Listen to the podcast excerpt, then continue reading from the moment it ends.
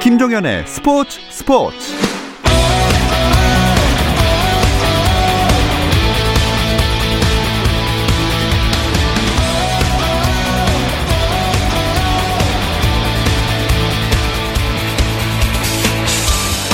스포츠가 있는 저녁 어떠신가요? 아나운서 김종현입니다. 오늘 하루 스포츠계를 돌아보는 스포츠 타임라인으로 김종현의 스포츠 스포츠 출발합니다.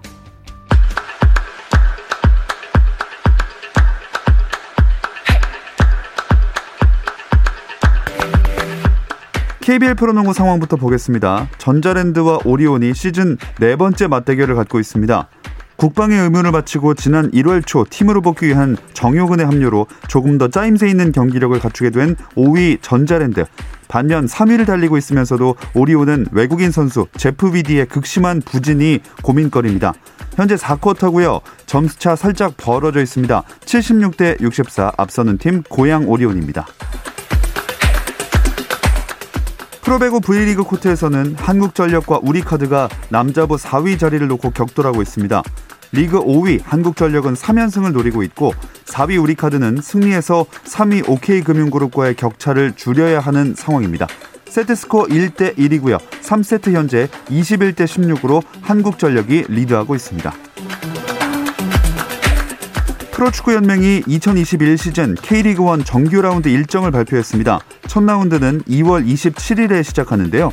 공식 개막전은 다음 달 27일 오후 2시 전주 월드컵 경기장에서 열리는 전북과 서울의 대결입니다. 이어 27일 오후 4시 30분에는 대구가 홈에서 승격팀 수원FC를 상대하고 28일에는 포항대 인천, 수원대 광주전이 열립니다. 3월 1일에는 홍명보 감독이 지휘봉을 잡은 울산이 이영표 대표가 이끄는 강원과 맞대결하고 같은 날 성남은 승격팀 제주와 홈 경기를 치릅니다. 미국 프로농구 NBA에서는 브루클린 네츠가 애틀랜타 호크스를 연장 끝에 132대 128로 이겼습니다. 브루클린은 케빈 듀란트가 32득점 5리바운드를 기록하며 팀 승리를 이끌었고 제임스 하든도 31득점 15어시스트 더블 더블을 카이리 어빙도 26득점 7어시스트를 올리며 힘을 더했습니다.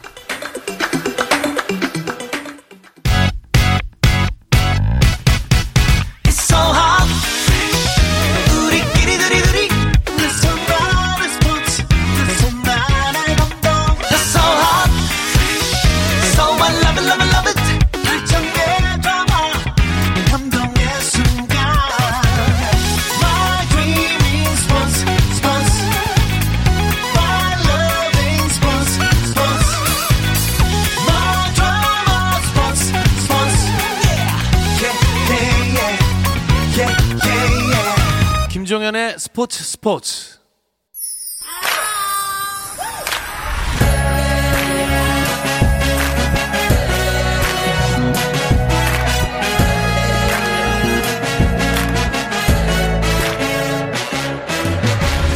목요일에는 해외 축구 이야기 함께하고 있죠. 라디오의 발롱도르를 꿈꾸는 이건 김정용의 랄롱도르 시작하겠습니다. 풋볼리스트 김정용 기자 먼저 인사 나눌게요. 안녕하세요. 안녕하세요. 김정용입니다. 자, 그리고 영국에 있는 이건 기자 연결해 보겠습니다. 안녕하세요.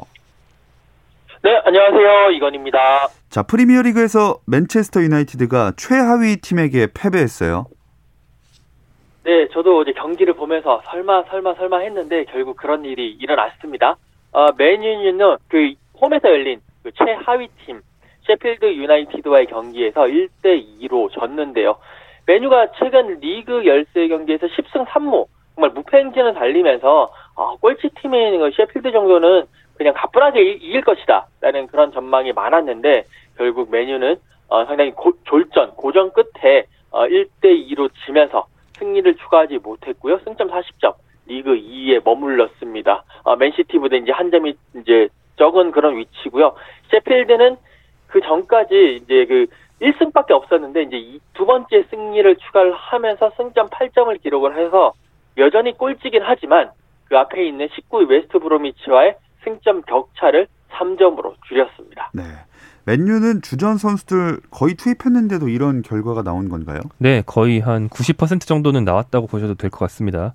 어, 지난 1년 동안 세계 최고의 공격형 미드필더로 아주 유명해서 많이들 알고 계실 브루노 페르난데스를 비롯해서 맨유의 젊은 그 스타들인 래시퍼드, 그린우드, 마르시알, 그리고 최고의 스타인 포그바 역시 컨디션이 좋았는데 음. 총출동했어요. 예. 어, 셰필드 멤버 전원의 몸값을 다 합쳐도 제가 지금 말씀드린 선수 중에서 딱 한 명도 안 될 정도로 화려한 선수들이 다 나왔는데 네. 근데 오히려 이게 독이었던 게요. 원래 맨유의 주전이지만 최근에 부진했던 마르시알, 그린우드 이런 선수들을 셰필드 최하위 팀이 상대다 보니까 어, 최하위 팀 상대로 한번 좋은 활약하고 자신감을 찾아봐라. 음. 그러니까 이런 차원에서 내보내는 것 같은데 그게 독이 된 거죠. 그 마르시알 선수 같은 경우에는 아예 실점의 빌미를 제공하면서 패배의 원흉이 되기도 했거든요. 최근 컨디션이 좋았던 뭐 에딘손 카바니 같은 선수를 쓰지 않고 뭐이 경기에서 그동안 부진했던 선수들을 다시 썼던 게 확언이 됐습니다. 예. 현지에서 팬들이랑 언론들이 난리가 났겠는데요. 네, 뭐 오늘 아침 신문을 보니까 아주 엄청난 호평들이 날아 들어오고 있습니다. 뭐 영국 스카이 스포츠 같은 경우에는요, 어, 경기 끝난 후에 맨유 선수들 평점을 매겼는데 이제 보통 한 7점 정도 되면 잘했다라는 평가를 받아야 되는데 7점을 받은 선수들이 한 명도 없고요. 어. 그나마 이제 골을 넣은 메가이어 정도 그리고 이제 왼, 그 측면에서 좋은 모습을 보였던 텔레스 정도만 6점을 받았고 나머지 선수는 다 5점 뭐 이 정도 되고요. 골키퍼 두 골을 허용한 대해야 같은 경우는 4점. 그리고 또 정말 공격수로서 제대로 된 모습을 못 보여줬던 마르시알도 4점에 그쳤습니다. 전체적으로 어, 이 꼴찌 팀에게 지면서 어, 상당히 어, 메뉴의 그런 자존심에 금이 갔다. 메뉴를 놀리는 뭐 그런 문구들도 많이 나오고 어, 상당히 어, 안 좋은 평가들이 줄을 이뤘습니다. 네. 게다가 또 뼈아픈 게 1위로 도약할 수 있었는데 이렇게 되면 맨시티가 그대로 1위이겠네요. 네, 저희가 맨체스터 유나이티드가 1위에 올랐다고 이 방송 지난 시간에 얘기했었는데 예. 벌써 이렇게 많이 바뀌었습니다. 맨체스터 시티는 메뉴보다 한 경기를 덜 치르고도 1위인데요. 최근 컵 대회 포함해서 무려 11연승. 그러니까 11경기 무패가 아니고 11경기 전승을 달리는 음. 엄청난 기세를 보여주고 있고요. 그래서 메뉴와 승점 어, 승점을 앞서서 한 경기 덜 치렀음에도 불구하고 1위로 올라섰고 메뉴 입장에서는 승점 딱 1점 차로 3위 레스터 시티도 메뉴를 추격해 오고 있어요. 예. 그렇기 때문에 미보다 아래를 더 신경 써야 되는 상황이라서 상당히 좀 곤란한 선두에서 더 많이 미끄러질 수 있는 상황이 됐습니다. 그렇습니다. 그리고 램파드 감독 경질한 첼시도 오늘 경기를 했군요. 네, 최근 부진한 울버햄턴 원더러스를 상대했는데요. 0대 0 무승부를 거뒀습니다. 신임 어, 토마스 투헬 감독은 라인업을 많이 바꿨어요. 램파드 감독은 그 램파드 본인이 잉글랜드 대표팀의 전설적인 존재이다 보니까 지난 시즌부터 잉글랜드 국적이면서 첼시에서 길러낸 유망주들을 적극 이용했는데 예. 그 램파드의 애제자였던 뭐 에이브러햄, 마운트, 제임스 이런 선수들을 투헬 감독과 첫 경기에서 어, 일제히 빼버렸습니다. 음. 대신에 같은 유망주 중에서도 램파드 체제에서는 많이 못 뛰었던 허드슨 오도이가 선발로 뛰고 또 쓰리백을 도입해서 베테랑 센터백들을 동시에 여러 명 기용하는 등의 굉장히 다양한 변화를 줬습니다. 네. 일단 램파드 감독 경질된 것도 얘기를 해봐야 될 텐데 그 현지 팬들의 반응은 좀 어땠나요? 어, 아무래도 램파드 감독이 첼시의 레전드다 보니까 어, 그 현지 팬들은요. 어, 램파드 감독이 너무 불쌍한 거 아니냐. 하는 그런 여론이 좀 많습니다. 사실 이 첼시가 2003년도에 지금 현 구단주인 로만 아브라모비치가 어, 구단을 인수를 했거든요. 그리고 이제 2000, 2003년부터 2021년까지 한 17년, 18년 정도 동안에 어, 감독이, 감독 대행 2명을 포함해서 총 17명이 첼시의 지휘봉을 잡았습니다. 어, 한 19년 정도, 18년 정도 되는 동안에 17명의 감독이라는 거는 감독의 평균 임기가 1년 조금 안 된, 조금 넘는다라는 그런 얘기거든요. 어, 그런 상황에서 램파드 감독 그래도 지난 시즌에는 선수들을 영입, 그러니까 피파의 징계 때문에 선수 영입 못하는 상태에서 음, 유망주들을 잘 키워내서 4위까지 했는데 지금은 그게 조금 떨어져 있다고 해가지고 이렇게 경질을 한다라는 거, 계속 뭐 경고를 준다라든지 그래도 올 시즌까지는 조금은 기회를 줬어야 되는 거 아니냐라는 어, 그런 팬들의 반응이 많고요. 특히 뭐 26일 같은 경우에는 첼시 팬들이 그 첼시의 경기장에 서커스는 끝났다라는 문구가 적힌 플래카드를 걸어놓고 약간 뭐 폭죽 같은 걸 던지면서 어, 이 항의를 하는 그런 퍼포먼스를 또 보여주기도 했습니다. 네. 워낙 경질이 잦은 팀이다 보니까 지금 투헬 감독 부임한 지 이틀 됐는데 벌써 어 2022년에 경질될 것이다 이런 기사도 나오고 하던데 어쨌든 그동안 이제 지휘를 하는 동안에 투헬 감독의 첼시는 어떻게 앞으로 변화가 좀 될까요? 네, 어, 두 가지 측면에서 볼 수 있을 것 같아요. 일단 전술입니다. 램파드 감독 시절에는 첼시는 전술이 경직되어 있는 팀이었어요. 음. 433 포메이션 한 가지를 쓰면서 압박 축구를 하는 게 거의 전부였거든요. 그런데 투헬 감독은 어, 너무 현란하게 전술을 바꿔서 어. 오히려 선수들이 헷갈린다는 말이 있을 정도로 정말 온갖 포메이션, 온갖 운영 방법을 다 씁니다. 그래서 아마 첼시가 현란한 전술 변화를 가지고 상대 팀 감독과의 수싸움에서 이기는 걸 볼 수 있을 것 같고요. 두 번째로는 이제 리더십 측면이 있는데 말씀하신 바와 같이 투헬 감독은 어느 팀에 가든 임기가 길지 않습니다. 예. 왜냐하면 선수들과도 싸우고 예. 구단 수뇌부와도 싸우거든요. 어, 굉장히 외골수고 음. 다른 사람의 감정을 잘 이해 못하는 그런 스타일이에요. 그래서 어, 좀 감독들 목숨이 파리 목숨인 것으로 유명한 첼시 같은 팀에서는 분명히 상층부와 가까운 시일 내에 싸울 것이다. 음. 이런 전망이 있습니다. 네. 더선에서 2022년 5월에 경질될 것이다 이렇게 예측을 예사, 예측이라보다 예언이네요 네. 예언. 네. 네. 어떻게 될지 한번 지켜봐야겠습니다. 현지에서는 어떤 기대들 하고 있나요? 네, 뭐 더선에서 그런 보도가 나올 만큼 현지에서도 뭐 큰 기대는 하지 않는 분위기입니다. 일단 투엘 감독의 뭐 이미지가 뭐 김준경 기자가 얘기해 준 대로 뭐 그런 이미지가 안 좋은 이미지가 있고 특히 이 영국인들이 가지고 있는 독일인에 대한 선입견에 어, 대표 주자라고 볼 수 있어요. 이 투엘 감독이 어. 무뚝뚝하고 유머 없고 냉정하고 좀 기계 같다. 어, 이게 이제 같은 독일 감독인 그 위르겐 클럽 감독은 정말 화법도 능수능란하고 감정 표현이 확실해서 인기가 좋은데 토엘 감독은 전혀 그렇지 않거든요. 그래서 이 영국 현지에서는 토엘 감독에 대해서 항상 그 토엘 감독 얘기하면서 미친 천재다라고 음. 부르기도 하거든요. 그렇기 때문에 그만큼 어 뭐 전술하려고 이런 건 좋은데 분명히 이제 선수들과 싸우고 이사진과 싸울 거다. 결국 뭐 오늘 이제 신문에서도 헬시에서 첫 이제 첫 경기에서 승리하지 못한 다섯 번째 감독이 됐는데 그 감독들의 평균 어, 부임 기간이 1년 정도도 안 됐다라는 기사를 낼, 낼 정도로 어. 아 그렇게 오래 가지는 못할 거다. 뭐 팀 컵대회 정도 우승을 할 수는 있겠지만 그렇게 첼시의 마크를 달고는 2년까지는 못 있을 것 같다라는 그런 예상들이 많이 나오고 있습니다. 네, 과연 이런 우려의 시선을 뒤집을 수 있을지 개인적으로도 좀 기대가 되고요. 한편 우승 후보 리버풀은 5위에 지금 자리하고 있습니다. 내일 토트넘을 만나네요. 네, 어, 빅매치죠. 두 팀 다 이번 시즌 한 번씩은 1위에 올라온 팀들인데 지금 리버풀이 5위, 토트넘은 6위. 두 팀 다 많이 떨어져 있습니다. 내일 새벽 5시에 경기를 합니다. 네. 승점도 한 점 차고 국내에서만큼이나 현지에서도 관심이 클 것 같아요.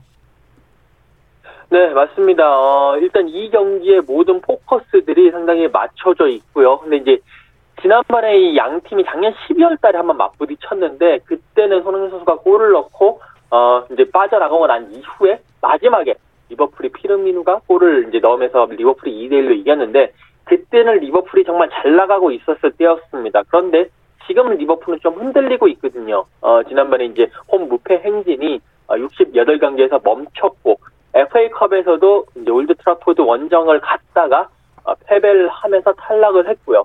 주전 수비수들 뭐 판다이크가 부상을 계속 당하고 있는 상태에서 어, 최근 7경기에서 1승밖에 못 거뒀어요. 특히 이제 그 FA컵 원정 경기에서는 3골을 넣긴 했습니다만 전체적으로 이 공격력이 좀 떨어지는 최악의 부진을 보여주고 있습니다. 단 이제 그 반면에 토트넘은 지금 8경기 동안에 패배가 없기 때문에 이 경기 상당히 어, 치열한 경기가 될 것이다라고 관심이 음. 크게 이제 불러일으키고 네. 있습니다.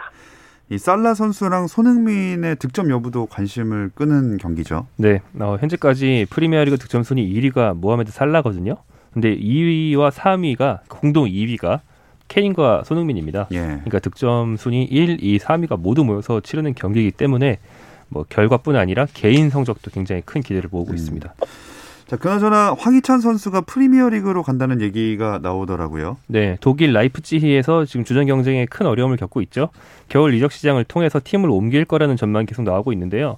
그 중에 상당히 좀 최근에 많이 거론되는 후보로 프리미어리그의 웨스트햄이 나오고 있습니다.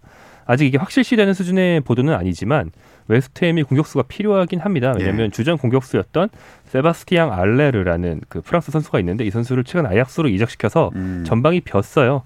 그리고 이 팀이 최근 성적은 좋은데 공격수 중에서 최다 득점자가 다섯 골 넣은 선수밖에 없습니다.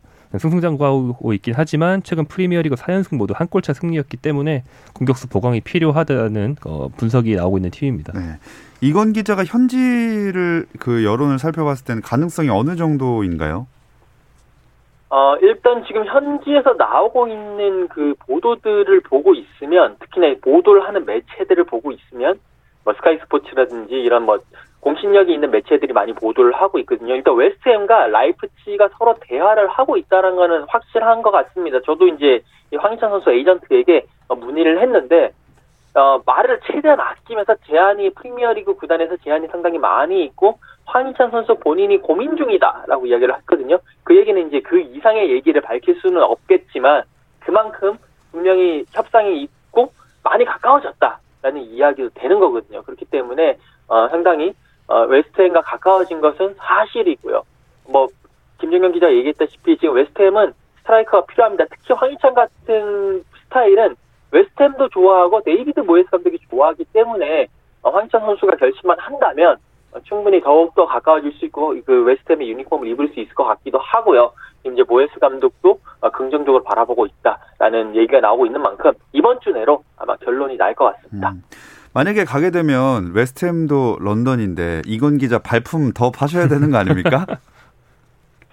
네, 뭐, 어, 그 다행히 웨스트햄과 토트넘은 그렇게 멀질 않아서 어, 다행이긴 한데 일단 뭐 더욱더 웨스트햄도 많이 가야 되고 특히 2월 21일에 에, 웨스트햄과 그 토트넘의 맞대결이 있거든요. 어. 만약에 황희찬 선수가 가게 되면 오랜만에 어, 프리미어리그에서 코리안 더비가 열릴 수 있는 뭐 그런 날도 좀 기대를 하고 있습니다. 네. 이 옮기게 된다면 볼거리는 더 많아지겠지만 독일 내에서 먼저 팀을 옮길 수 있다 이런 보도도 있긴 있더라고요. 네, 어, 라이프치히 구단 소식을 전문으로 다루는 어떤 매체들이나 독일 내 축구에 대해서는 굉장히 신뢰성이 높다는 유력지 키커 같은 매체가 독일뿐 아니라 해외에서도 관심이 있다라고 보도를 하고 있거든요. 음. 그러니까 먼저 독일 하위권 팀들이 황희찬 선수의 임대를 먼저 바라고 있고 그 뒤에 프리미어리그 팀들도 등장했다. 뭐 이런 뉘앙스입니다. 네. 자, 그나저나 프랑스 리그 황의조 선수는 유럽리그 진출의 첫 멀티골 활약을 펼쳤습니다. 이 이야기 잠시 쉬었다 와서 나눠볼게요.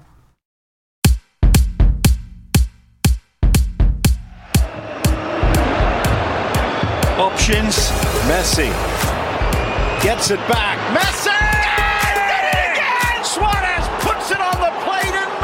현장의 소리, 레전드들의 이야기. 스포츠 스포츠에서 모두 다 만나보세요. 김정현의 스포츠 스포츠. 해외 축구 이야기 나누는 라디오의 발롱도르 이건 김정용의 랄롱도르 듣고 계시고요. 풋볼리스트 김정용 기자, 영국의 이건 축구 전문 기자와 함께하고 있습니다. 지난 24일이었죠. 황의조 선수의 발끝에서 멀티골이 터져 나왔네요. 네, 유럽 무대 진출 후 첫 멀티골입니다. 보르도의 홈 경기였고요. 앙제를 상대로 했는데 전반 8분과 전반 11분 굉장히 일찌감치 두 골을 넣으면서 팀의 2대 1 승리를 이끌었습니다. 이 골은 이 골을 통해서 황의조 선수는 이번 시즌 5골 2도움에 도달했고요. 어, 프랑스 리그에 지난 시즌 진출했죠. 약 1년 반 동안 유럽 생활을 하면서 처음 멀티골을 기록하게 됐습니다. 음. 또팀 내 최다 득점자 겸 최다 공격 포인트 선수로도 올라섰습니다. 네. 이 원톱이라는 좀 잘 맞는 옷을 입어서 그렇다 이런 분석이 있는데 어떻게 보시나요? 네, 어, 최근 공격수로 뛰면서 확실히 골이 늘어나고 그게 팀 승리로 이어지고 있고요. 시즌 초반에는 이 팀의 그 87, 1987년생 왕년에 프랑스에서 굉장히 스타였던 공격수인 하템 벤 아르파라는 선수가 음. 있는데 음. 이 벤 아르파에게 전술을 다 맞추면서 황의조가 자리를 양보하고 측면으로 밀려났었거든요. 예. 최근에는 좀 다재다능한 베나르파 선수가 미드필더로 오히려 내려가고 최전방에 황의조를 놓는 쪽으로 조합을 맞췄고 이게 효과를 더 많이 보고 있고요.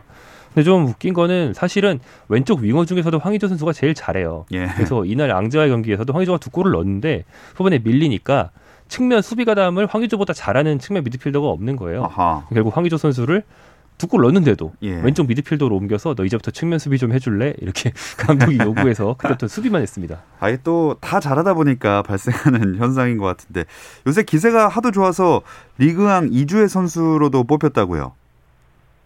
네, 어, 그 유럽에서 이제 축구 통계 전문 매체인 후스코드닷컴이라는 곳에서 이 황 이제 리그왕 이주의 팀을 선정을 했는데 여기에 황희조 선수가 공격수 원톱의 위치를 차지했습니다. 이제 그, 그 한 주 동안에 평점을 8.9점을 받으면서, 어, 한 자리를 차지했고, 황희조 뒤에, 그러니까 황희조를 뒷받쳐주는 그 이성 공격수로, 어, 그 파리 생제르맹의 음바페 그리고 네이마르가 이름을 올리, 올리면서 조금 뿌듯하게 만들었고 황희조의 팀 동료인 코스티리 또 골키퍼로 같이 동반 선정이 됐습니다. 음, 뭐 이주혜 선수에 함께 포함됐다고 동급이다 이렇게 말하기는 어폐가 약간 있지만 확실히 인정받는 모습인 것 같긴 하네요.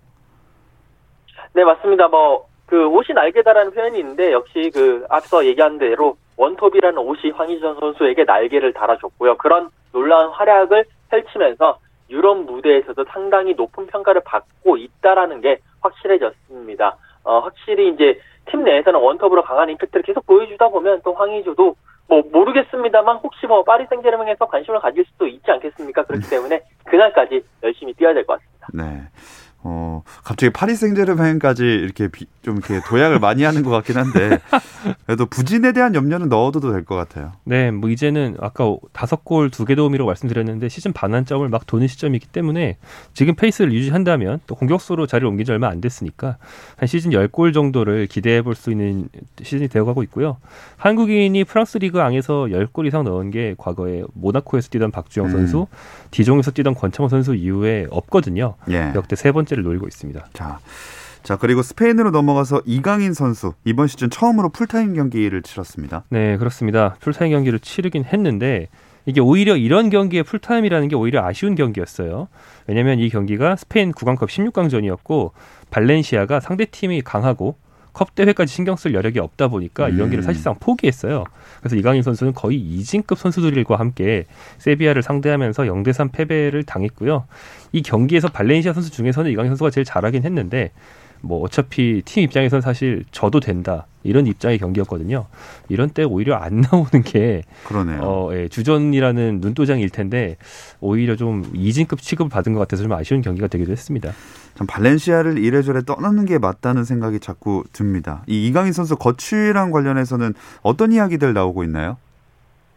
네, 어, 가장 최근에 나온 보도에 따르면 26일에 이강인 선수 그리고 이강인 선수 에이전트가 어, 구단의 수뇌부와 미팅을 가졌다고 합니다. 이 상황에서 어, 여러 가지 뭐 거치라든지 재계약이라든지 그런 얘기를 했는데 일단 이강인 선수는 계속 그 발렌시아와의 재계약을 거부하고 있고요.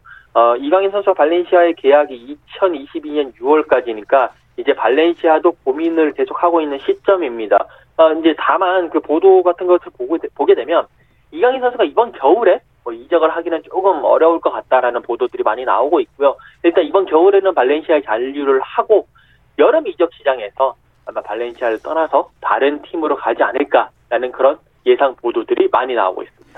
네, 이강인 선수도 현재 그렇게 좋은 상황은 아닌데 이승우 선수는 참 최근 신트트라위던 지휘봉잡은 이 피터 마스 감독 체제에서 거의 완전히 배제됐다고 볼 수 있을 것 같아요. 네, 오늘 새벽에 열렸던 신트트라위던의 헨트 원정 경기가 있었습니다. 이승우 선수는 신트트라위던 소속이지만 최근에는 뭐 아예 교체 명단에도 들지 않고 라인업에서 제외된 상태고요. 이적을 모색하고 있는 걸로 알려져 있습니다. 어, 원래는 터키 쪽 이적설이 유력했지만 그 이적설이 들어간 뒤에는 스페인과 포르투갈 이적설이 많이 있고요. 스페인 이적이 많이 유력하다고 알려진 팀들 중에 하나는 라스팔마스라는 2부 팀인데 음. 이 팀은 그 스페인 본토가 아니고 북아프리카 위에 떠 있는 카나리아 제도에 있는 어. 섬 팀이거든요. 네네. 만약에 이 팀 이적이 성사되면 이승우 선수가 아니 이건 내가 알던 스페인이 아닌데 이런 느낌을 네. 받을 수도 있지 않을까 음, 싶습니다. 그래도 원정은 본토로 오게 될 테니까요. 그때마다 비행기를 엄청 타죠. 아, 네. 또 이게 또 단점으로 작용할 수도 있겠네요. 네, 그 전 세계 모든 섬 구단들의 공통된 고충입니다. 음. 네. 참 그런 걸 극복하고 또 이승우 선수가 어쨌든 이적을 하게 된다면 좋은 모습을 보여줬으면 좋겠습니다. 이건 기자, 다른 우리나라 선수들 근황도 궁금한데요. 네, 어, 독일 프라이브루크에서 뛰고 있는 정호영 선수, 어, 그 슈투트가르트와의 홈 경기에서 4개월 만에 선발 출전했는데, 어, 1대1로 맞서던 전반 37분에 역전 결승골을 터뜨리면서 정규리그 2호 골, 어, 기록을 했습니다. 후반 35분에 어, 교체돼 나갔는데, 이 정호영 선수가 경기 중에 상대 뭐 팔꿈치에 맞고 그러면서 피까지 흘리면서도 뛰는, 어, 그런 투혼을 보여주면서 상당히 좋은 인상을 남겼고요. 어, 같은 팀에서 뛰고 있는 권창훈 선수는 여전히 부상으로 뛰지 못했습니다. 어, 독일 그 홀슈타인 킬에서 뛰고 있는 이재성 선수는 어, 파더보른 원정 경기에서 풀타임 소화했는데 팀은 1대1로 비겼고요. 어, 그 백승호 선수는 결장을 했고 윤일록 선수도 결장했습니다. 그리고 마인츠에서 뛰고 있는 지동원 선수는 아예 명단에서 제외됐습니다. 음. 자, 앞으로는 출전을 더 많이 했으면 좋겠는데 이번 주말에 우리나라 선수들 경기 일정 짚어볼까요? 네, 일단 아까 이야기한 금요일 새벽, 내일 새벽 5시에 토트넘 대 리버풀 경기로 시작을 해서요. 주말로 가면 토요일 새벽 5시에 프랑스의 올림픽크 리옹과 보르도의 경기가 있습니다. 음.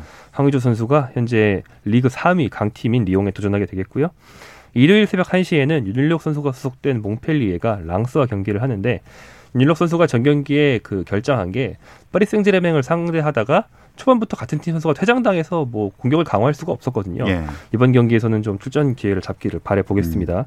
그리고 일요일 새벽에는 발렌시아와 엘체 같은 시간에 라이프찌히와 레버쿠젠의 경기가 있어서 이강인, 황희찬 선수의 출장이 좀 기대가 되고요. 월요일 새벽으로 넘어가면 볼프스부르크와 프라이부르크의 경기에서 어, 정우영 선수의 출장을 기대해 볼 수 있겠고 월요일 4시 15분부터는 브라이턴과 토트넘의 경기를 하는데 그러고 보니까 토트넘은 한국 시간으로 주말을 피해서 어. 주중에 새벽에만 두 경기를 하네요. 아, 이 팬들 입장에서 불쾌합니다 이거. 네, 이런 일정. 네, 그래도 볼 분들은 아마 시간 체크해서 그 경기 시청하시면 좋겠습니다. 한편 지난해 연기됐던 유로 2020 정상 개최하는 분위기로 가고 있다면서요?